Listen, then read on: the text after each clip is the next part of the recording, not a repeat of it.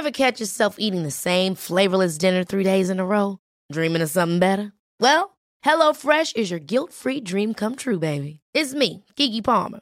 Let's wake up those taste buds with hot, juicy pecan-crusted chicken or garlic butter shrimp scampi. Mm. Hello Fresh. Stop dreaming of all the delicious possibilities and dig in at HelloFresh dot com. Let's get this dinner party started.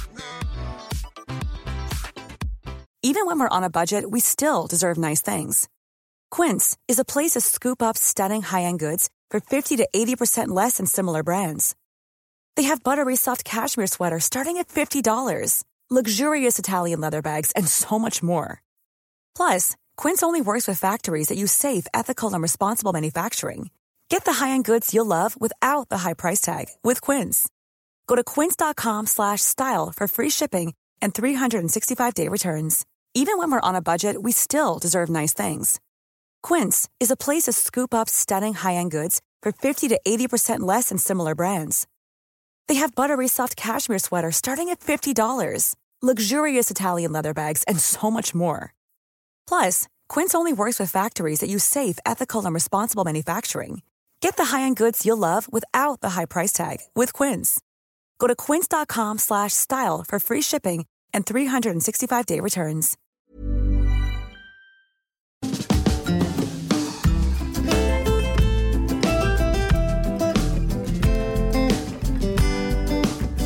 Hi, I'm Zibby Owens, and you're listening to the award-winning podcast, Moms Don't Have Time to Read Books. Please sign up for my newsletter at zibby owens dot com for weekly updates about my podcasts, events, and more. Also, follow me on Instagram at zibbyowens and also at Moms Don't Have Time to Read Books. And finally, join my virtual book club called Zibby's Virtual Book Club, which meets every other Tuesday at two p.m. Eastern Time until three p.m. and features half an hour of book club discussion followed by thirty minutes of Q and A with the author whose book we've just discussed. You can sign up on my website, zibby owens dot com, under the virtual book club section, or even on Instagram under the link in my bio. I hope you'll find me in all these different channels and enjoy this podcast. Today's episode has been sponsored by Sugar Wish. Sugar Wish is an online gifting site that provides a delightful gift experience followed by delicious treats. They get to choose, delivered directly to their door. Here's how it works. A Sugar Wish can be sent to anybody. So if you're the recipient, you open up an email and it says, someone has sent you a Sugar Wish. And you open it up, you click, and it says, pick any four of these delicious candies um, to fill your basket. So you get to look through everything from gummy worms and M and M's and Skittles and jelly beans and everything. Um, and you click and then check out.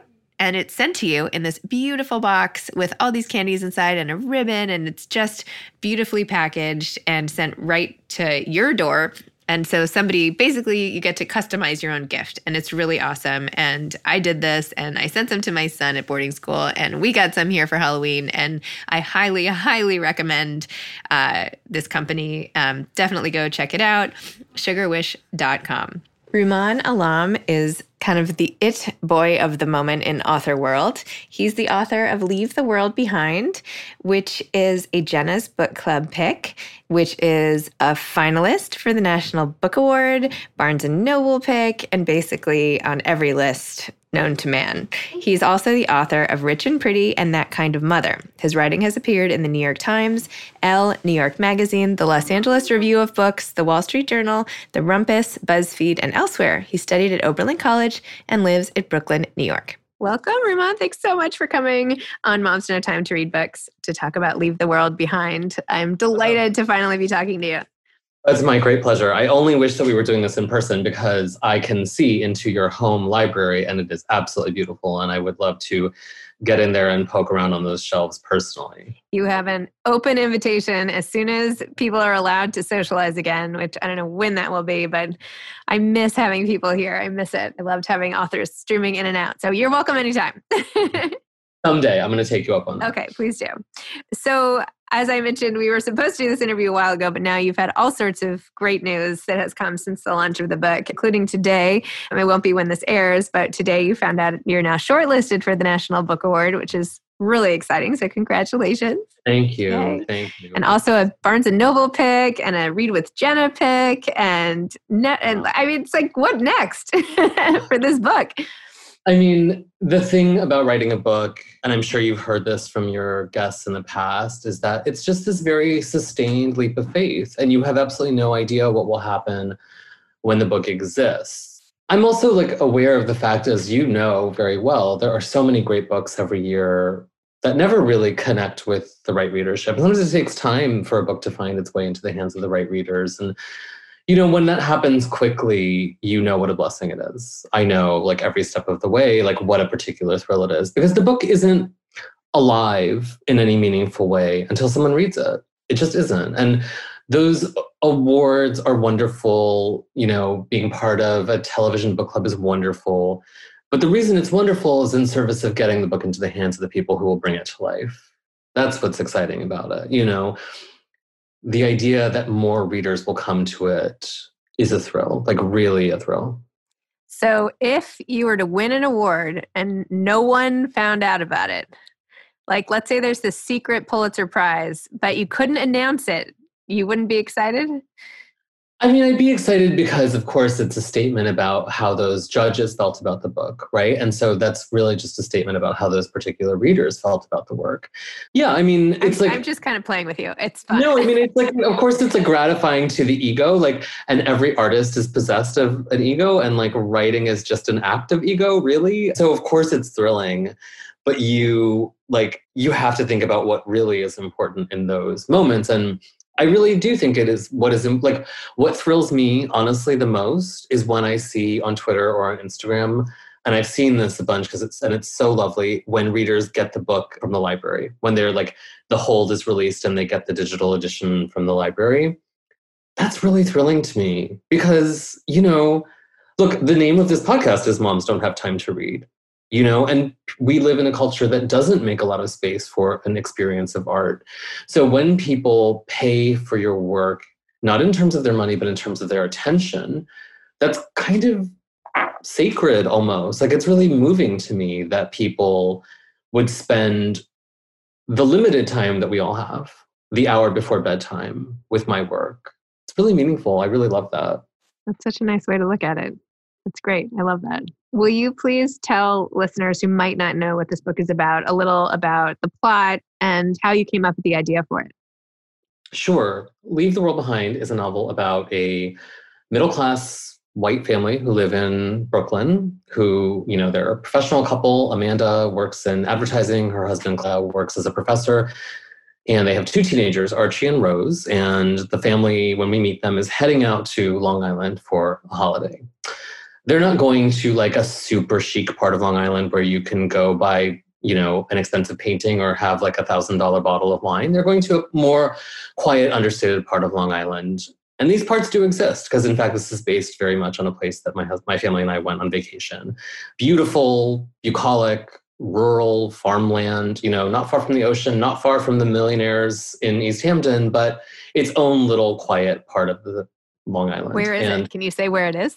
Oh, it's my secret to keep, okay, but I will, tell, right. I will tell you later. Okay. And so the the family goes on vacation and they have the same the experience that you want on vacation. They get to they go and buy a bunch of fancy groceries. They make hamburgers. They lounge by the pool. They go to the beach. They stop at Starbucks on the way home from the beach. Like, that's my dream vacation stuff. You know, that's what I love to do. And the second night they're in the house, there is a knock at the door. And it's late at night. They're in the middle of nowhere. No one knows that they're there. It's not their primary residence. There's no reason someone should be knocking on the door. And it's an older Black couple named George and Ruth who tell Amanda and Clay that this is their house. They've, they're the owners. They rented to them on Airbnb. And they've come there because there's an emergency happening in New York City. And from then, the book kind of shifts from being a book about holiday and family to being a book about what you do in a moment of crisis. I feel like that's a good way of talking about what the book is without, you know, I'm, I don't really care about spoilers, but I'm mindful that some readers want to experience the, the shifts in this book for the first time themselves, you know. So we'll just leave it at that. Yeah. So was the book inspired by your vacation? Very much so. So in two thousand seventeen, we had had this beautiful vacation. At the end of that year, it was December, and I was staying as a guest of the wonderful writer Laura Lippman at her home in New York City. It's on the Upper West Side. It was December. It was very cold. It was not far from the Hudson. So when I left the apartment to run out and get a cup of coffee or something, it was just freezing cold, freezing cold. And you know how in New York, you can have those patches of ice on the sidewalk, and it's like, it never rained and it never snowed. So you don't actually know where this ice came from, but it's, it was like that kind of weather. And they call it black ice. It's just like looming ice. Yeah. And you're just like, I want, what I want most right now is that feeling of summer vacation. And so I was remembering my own vacation, and that particular moment really had, that that stay had really lodged in my head. I wanted to write a novel about vacation, but I wanted to push through it, push through the particulars of a family in a vacation home, which is a convention of books. And there are many great books, and I love that convention. But I wanted to find in that material something with bigger implications, with something that told us about not just family life, but cultural life, civic life, political life, the American, the, the moment that we're all in right now. So that was kind of the attempt of the book. Well, it looks like you like hit the nail on the head. Well, I mean, I mean, I'll let readers decide. I know, but thanks. The culture, the popular culture is saying like, you got it. Yeah, nice job. So when you get an idea for a book, what comes next? Do you outline, or do you just sit and write it, or do you do any research, or like what's your process like? That's a good question. Usually what I do is I write into it for fifty pages, seventy pages or so, and then I make an outline. So in those first fifty to seventy pages, what I'm looking for really is the sound of the book.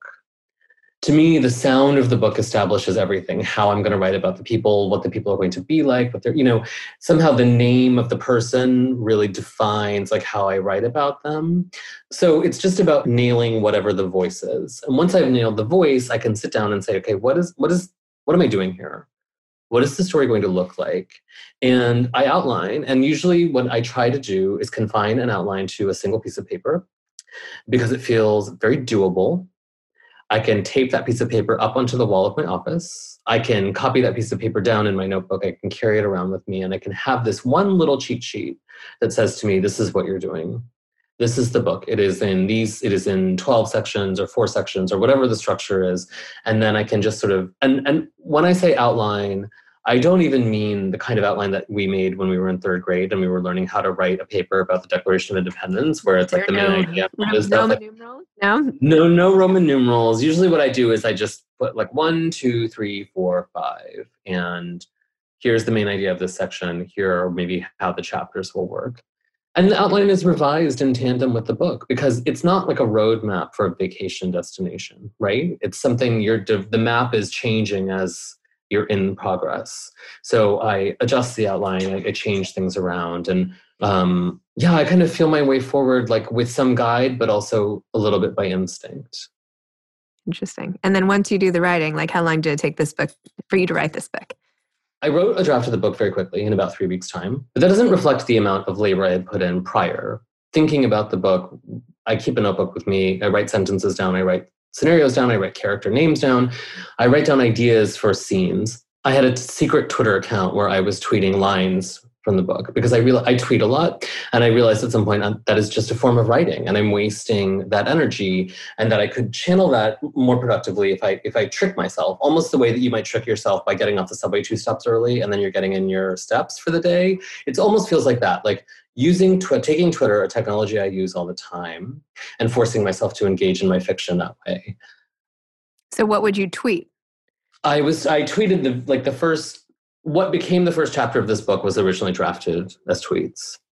And just so one, like, one line at a time. Yeah, one sentence at a time, one thought at a time. And I think that really helped me imbo- like stay inside of the world of this book until I sat down and wrote it. So I sat down and wrote it. The draft came out very quickly. It's very important for anyone to everyone to understand that that draft is very bad, very, very bad. It's the same relationship between a bowl of pancake batter and a finished pancake. And the application of heat makes the pancake, and the application of time makes the book. It's revision, revision, revision, breaking it apart, breaking it into sections, looking at each section, seeing how each fits together, rewriting. And so over time, you lose your sense of what material from that first draft exists in the final draft. It's really hard to say.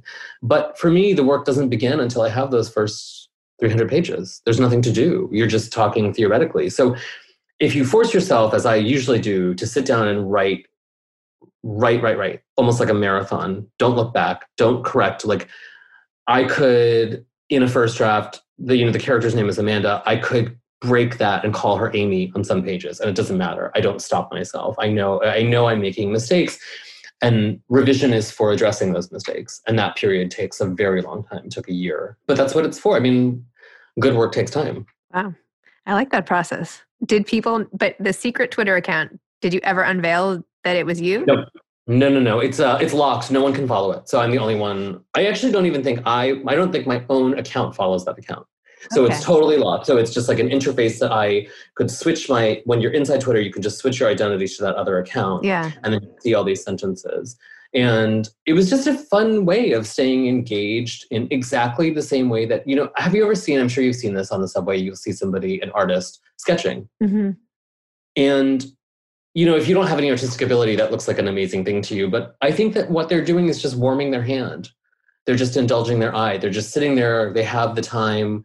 They're commuting uptown or whatever, and they'll say, well, I'll just capitalize on this forty minutes I have of sitting down time to move my hand and use my eye. And I think that that is so much of what being an artist is, is about keeping that muscle toned, you know? Hmm. So tell me a little more about your background and like growing up and how you ended up here, like how, where, how we got here, essentially. Uh, where you, where did you grow up, and, and when did you fall in love with writing, assuming you did? And yeah, you know, so, well, that's an easy question to answer because I knew from a very early age that I wanted to be a writer, probably like five, you know, and I was writing, I was writing at that age. And I think a lot of kids are inclined toward, toward artistic expression, drawing. Kids can get really passionate about drawing. My, both of my boys have gone through periods where they're really passionate about like making graphic novels. They're sort of just reflecting what they take in as art. But it's also because there's like an impulse inside of you to communicate that way. And some people never grow out of that. And I think I never grew out of that. I think that sort of, that was something I wanted to do deeply, and I knew that for a long time. So I studied writing when I was an undergraduate. I studied at Oberlin College. I worked with a writer named Dan Sean, who's an extraordinary writer, who blurbed this book, which is such a great honor for me. And, you know, then I moved to New York to work in magazines. And as happens to so many people who have like a particular feeling about art, reality intrudes. You've got to pay your rent. You have to join the labor force. You have to find a way forward. And that can be difficult to do, and also stay connected to the work that you care about. And I tried to do it. I, and I, I did do it. I, I, I worked in magazines. I had like a lovely career in publishing. I also still wrote, and I still exercised that muscle. In two thousand, in two thousand nine, we had our first son. And in two thousand twelve, we had our second son. And I think it was actually, well, anyway, at some point in that period when my, when my, boys were little, little, little. I had a play date with the writer Emma Straub, who's also a novelist. She was my neighbor at the time. Emma and I went to college together. And she said something to me that is so simple, but so clarifying. She said to me, knowing my aspirations to write, knowing that I had been a writer all along in private, she said to me, no one is ever going to ask you to write a book. And that's absolutely true. No one is. No one is ever going to ask you. Unless you're Michelle Obama, no one's going to ask you, you know, Michelle Obama will be asked, but I, I, you know, no one would ever ask me. The lesson being like, if there's something you want to do, you need to do it. And I, I really do credit my children with this, because having children, as I think it does for many people, clarified my own priorities. A lot of stuff falls away when you have kids because you just can't do it all. And you realize that you're, you care about your family life. You may realize you care more about your career than you had thought, and you want to commit yourself to that. You may realize that you care less about your career than you thought, and you want to be at home with your family while your children are young. Like, this is what, this is what children can provide for so many people, mostly for women, to be honest, because this is not always the way that fathers have to reckon with this big question of like, what is it you most want, right? In my household, there are two fathers, so it's a different dynamic. When you're ready to pop the question, the last thing you want to do is second-guess the ring. At Blue Nile dot com, you can design a one-of-a-kind ring with the ease and convenience of shopping online. Choose your diamond and setting. When you find the one, you'll get it delivered right to your door. Go to Blue Nile dot com and use promo code LISTEN to get fifty dollars off your purchase of five hundred dollars or more. That's code LISTEN at Blue Nile dot com for fifty dollars off your purchase. Blue Nile dot com, code LISTEN. Ever catch yourself eating the same flavorless dinner three days in a row? Dreaming of something better? Well, HelloFresh is your guilt-free dream come true, baby. It's me, Keke Palmer.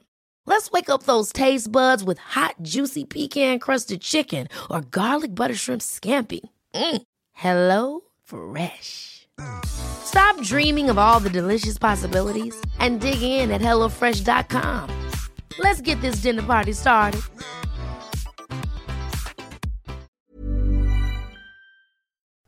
This episode is sponsored by BetterHelp. Sometimes we all have stuff we need to get off our chests. Even if we don't think it's interfering with our daily life, there are some things you just haven't processed, be it grief or trauma, eating disorders, anything. It might be time to work on those things, and I have a solution for you. Therapy. Online therapy by BetterHelp. It's designed to be convenient, flexible, and suited to your schedule. I took the brief questionnaire online where there were, I don't know, twenty questions. It didn't take long at all, maybe three minutes. And then I got matched with a therapist who could help me work on whatever. I picked trauma because even though it happened in two thousand one, I am somehow still not over the loss of my friend on nine eleven. And it is what it is. BetterHelp is going to help. And I am so excited, especially because with my special code, instead of eighty dollars a month, it is ten percent off, seventy-two dollars a month, which is so much less than traditional therapy. And you'll get a perfect therapist for you. There are thirty-five thousand therapists to choose from, so you'll find the right one. Get it off your chest with BetterHelp. Visit BetterHelp.com slash Moms Don't Have Time today to get ten percent off your first month. That's BetterHelp, H E L P dot com slash moms don't have time. What I learned in that moment when Emma said that to me was that I really wanted to try this. And I didn't want to be fifty-one and not have given it a shot. Not that fifty-one is so old. Like, it's perfectly valid to re-begin your career or your artistic life at that point. But I knew I wanted to do it. And it was it was burning within me. At the time, so my younger son came home in two thousand twelve. By like two thousand fourteen, I was working at New York Magazine. I had an amazing job where I was editing the design issues, which was such great fun. And built into that job was a hiatus of, I think, I think it was twelve weeks. Might have been fourteen. And so I had these fourteen weeks where I wasn't going to be working in an office. I wasn't going to be making any money, but I was going to be kind of free. My my younger son was a baby. My older son was like in school. He was in his Montessori school, his little preschool. So everything was kind of settled. And I said to my husband, I'm going to try something. I'm going to take these fourteen weeks and I'm going to try something. You can't ask me any questions about it. You can't talk to me about what I'm doing. But every night at seven o'clock, if you're home, he travels a lot for work. If you're home, you'll put the kids to bed. And I'm going to sit down in the living room, which is where my desk was at the time, and I'm going to work. And in the morning, you're going to get up with the kids and let me sleep a little bit, but I'm going to I'm going to be focused on this. Oh my gosh, you're a saint of a husband. I, I know, would be like, I, I don't like this plan at all. Absolutely not. Well, this is another big lesson from my career, which is that like, In many, for many people, it is a spouse who provides this particular kind of stability, but doesn't have to be. But a lot of artists, I think, require an anchor in reality, somebody who cares as much about their work as they do. And my husband provides that for me. And he said, to his great credit, like, yes, you do what it is you need to try to do. So for those fourteen weeks, Zibby, I, the boys went to bed at seven. I sat down at the desk. From seven until one or two in the morning. I slept from two until six when everyone wakes up, of course, you know, and, you know, I would like have breakfast with the kids. I would pack their lunch. I would take the little one to the daycare and I would come home and it'd be eight thirty and I would have slept four hours and I would go back to bed. And I would sleep until noon or eleven. I would get up. I would do the laundry, do the dishes, make sure dinner was ready, make sure everything was ready for seven p.m. so that when the kids went to bed, I was back at my desk. The latest I think I ever stayed up was like, I stayed up till four one morning. So I slept for two hours. I was younger then. And also I think you can kind of survive anything when you have a baby, because the baby has so broken your relationship to time that it almost doesn't matter, right? Like when you have a small baby, you can be like, it's one fifty and I have to be out of the house at two thirty-three. I'm going to sleep for eleven minutes and I'll feel better and I'll be fine. And you do it yeah. because you kind of don't have much of a choice. So I think they showed me that I could do more than maybe I thought. And in that period of time, I didn't do anything. I didn't watch any television. I barely had dinner with my husband. I barely spoke to him. I was really committed to that work. But that's the period in which I wrote the first draft of my first novel. And so work demands sacrifice. You know, it demands sacrifice. And what I had to sacrifice was that. Sleep. And, you know, but it changed my career. It changed everything about my life because I sold that book. I found an agent based on that book at the end of that year in December. The book sold the following spring and it appeared the following summer. Wow. So completely changed my life. And I hope your husband you got know. a dedication in that book. He, you I think did he, he you didn't even I, do I mean, it. I, I think I dedicated it to the kids. Oh man, this poor guy. You need to like go give him a hug after this conversation. I do need to like, I don't know. I mean, it's it's really hugely important. I can't stress like how important it's been to my work. His faith in my commitment to it has been hugely important. And it's permission to, this is demanding work and it's self-centered work, and his acceptance of that and his belief in that and his confidence in my ability to do that have everything to do with whatever success I've had, because very few artists, I think, feel confident at all times, you know, and you kind of need to know that there's someone saying like, no, no, no, you, you ought to be engaged in this. Like you're follow, you're, you're on the right path and it will pay off. And I don't mean in terms of money. I just mean in terms of like, you'll be happy. You'll have done the thing you wanted to do. When I said before about Emma challenging me or pointing out that no one would invite me to write a book, what I was thinking about was not, oh, I want to have money or I want to have a career. It was that I want to have done this. I cared about this. It, it was the thing I've cared about since I was five. And I want to have been honest with myself and worked for that. And so I did. And I'm really glad that I did. And I think that that is, it makes it so much easier for me to be comfortable with the challenges of a life in which you're not always, you know, no matter what you do for a living, if you you care about it deeply, whatever, but there are other things to be done. And there are other, like other reality intrudes, family life intrudes. And my responsibility as a parent is so much easier for me to bear because I know that I'm satisfied professionally and personally and artistically. I've like catered to like the monster inside of me. I've indulged myself. And so I can do the acts of parenting, which have, as you know, nothing to do with the self. Nothing. You're just a conduit. You're just like a hand putting food into a mouth. Like that's what you are. That's the relationship. That's what you've committed to. And that can be very difficult for people. You know, that's a difficult relationship. You, but it, it's also sacred and very meaningful. And it's like what I care about most, you know?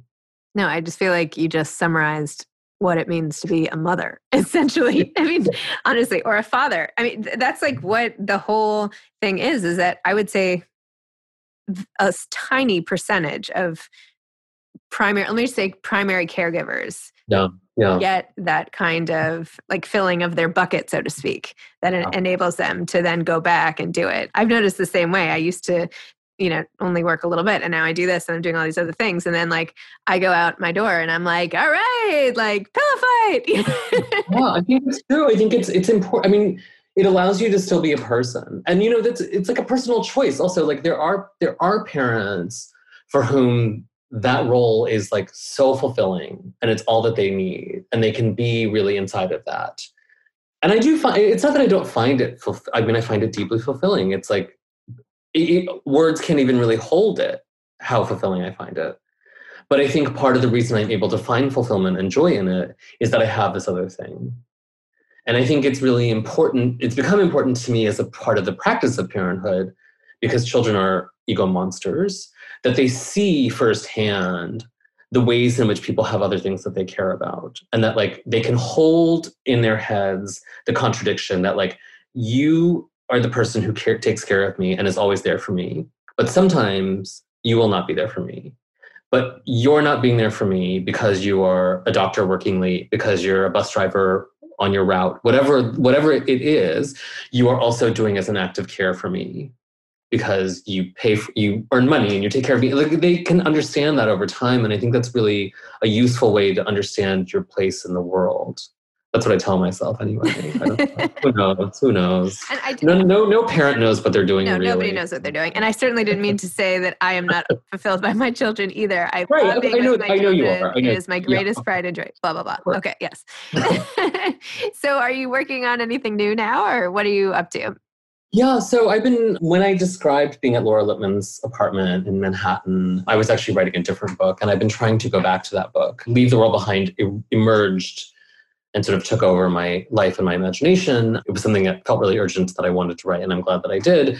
I want to go back to this other book, but at the moment I'm teaching, actually. I'm teaching at Columbia and at Pace.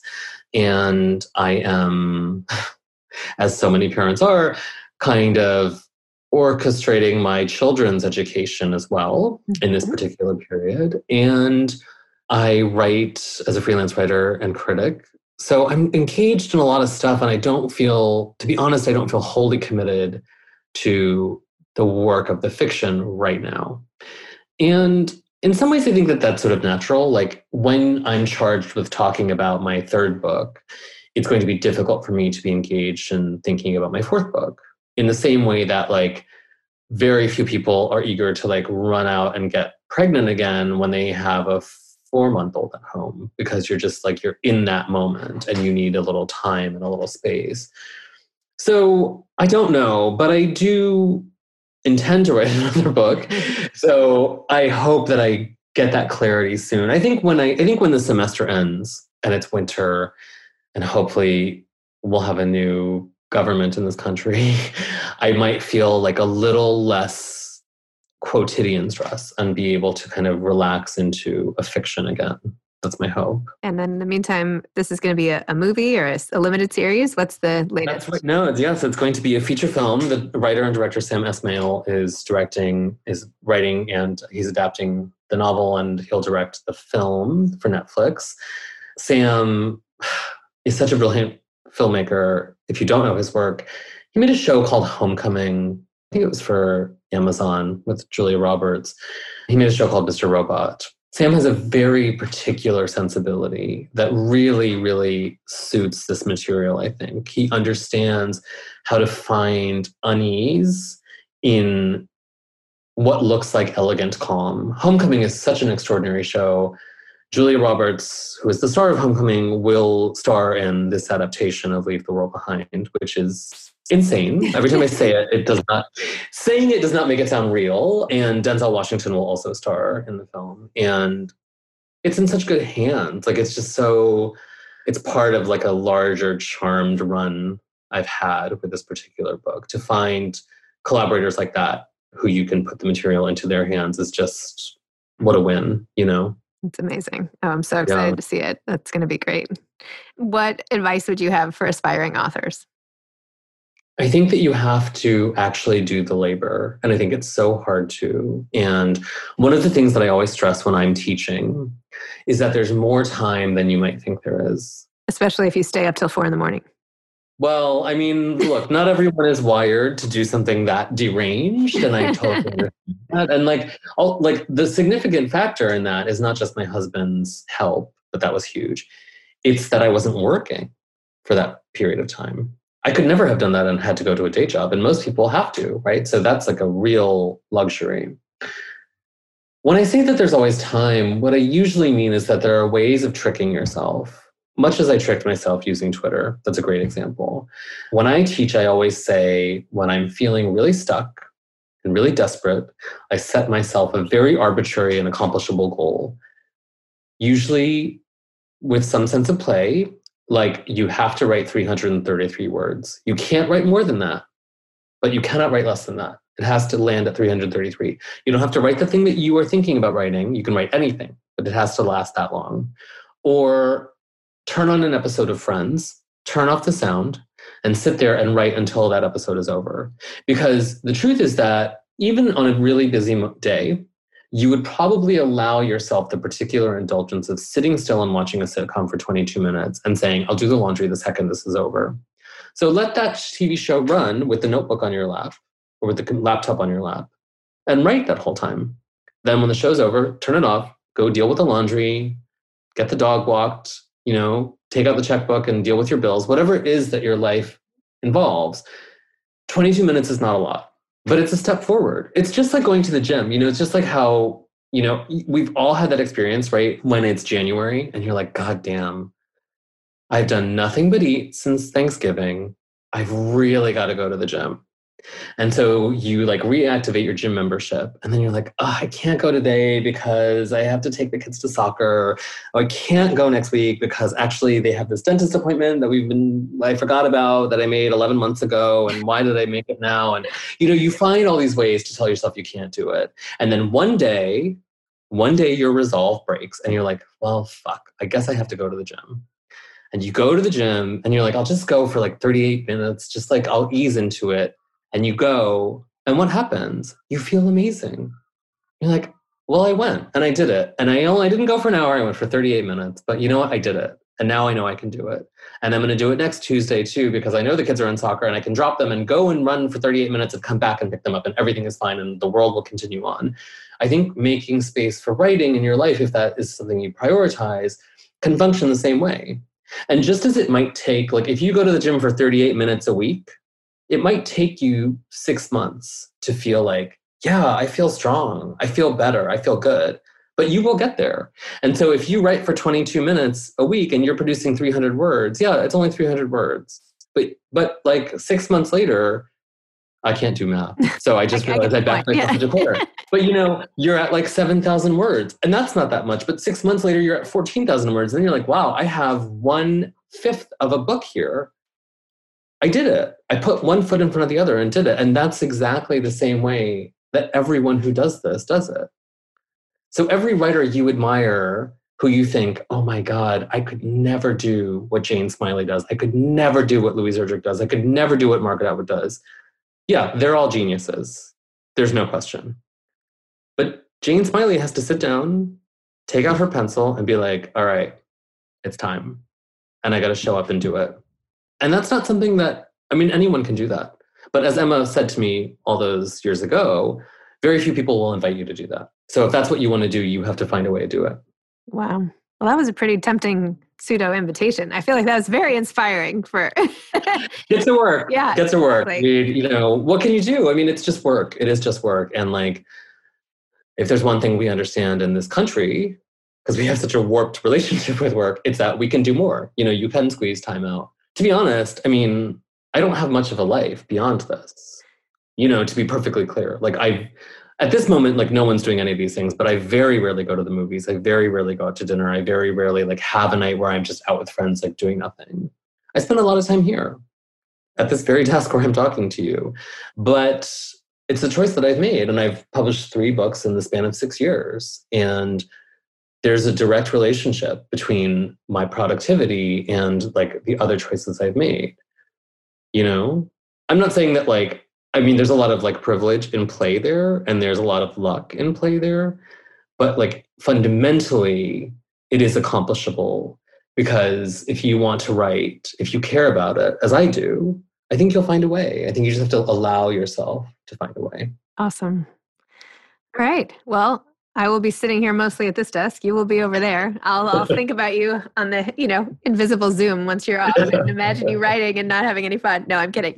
Well, it was lovely to meet you. And one Likewise. Day you'll come here and we won't have to be apart from a screen. And yeah, this book was amazing. And I'm honored to have talked to you. And best of luck with all the great successes that you deserve, and go like get a bottle of wine for your husband. Thank you so much, Zibby. Okay. It was really lovely. Okay. Bye. thanks again to today's sponsor, Sugar Wish. Send a surprise Sugar Wish to somebody you love and check it out yourself, sugar wish dot com. Thanks for listening to this episode of Moms Don't Have Time to Read Books. Don't forget to follow me on Instagram at Zibby Owens and at Moms Don't Have Time to Read Books. Also sign up for my newsletter at zibby owens dot com and sign up for my virtual book club and meet lots of authors on Zoom every other week. Thanks so much to Steve and Ryan at Texture Sound for the sound editing. And thank you to Morning Moon Productions for providing this fantastic intro and outro music.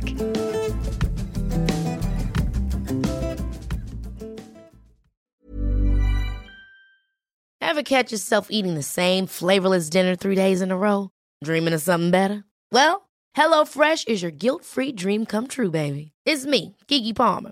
Let's wake up those taste buds with hot, juicy pecan-crusted chicken or garlic butter shrimp scampi. Mm. Hello Fresh. Stop dreaming of all the delicious possibilities and dig in at hello fresh dot com. Let's get this dinner party started. Planning for your next trip? Elevate your travel style with Quince. Quince has all the jet-setting essentials you'll want for your next getaway, like European linen, premium luggage options, buttery soft Italian leather bags, and so much more. And it's all priced at fifty to eighty percent less than similar brands. Plus, Quince only works with factories that use safe and ethical manufacturing practices. Pack your bags with high-quality essentials you'll be wearing for vacations to come with Quince. Go to quince dot com slash pack for free shipping and three sixty-five day returns. Imagine the softest sheets you've ever felt. Now imagine them getting even softer over time. That's what you'll feel with Boll and Branch's organic cotton sheets. In a recent customer survey, ninety-six percent replied that Boll and Branch sheets get softer with every wash. Start getting your best night's sleep in these sheets that get softer and softer for years to come. Try their sheets with a thirty night guarantee. Plus, get fifteen percent off your first order at boll and branch dot com. Code BUTTERY. Exclusions apply. See site for details.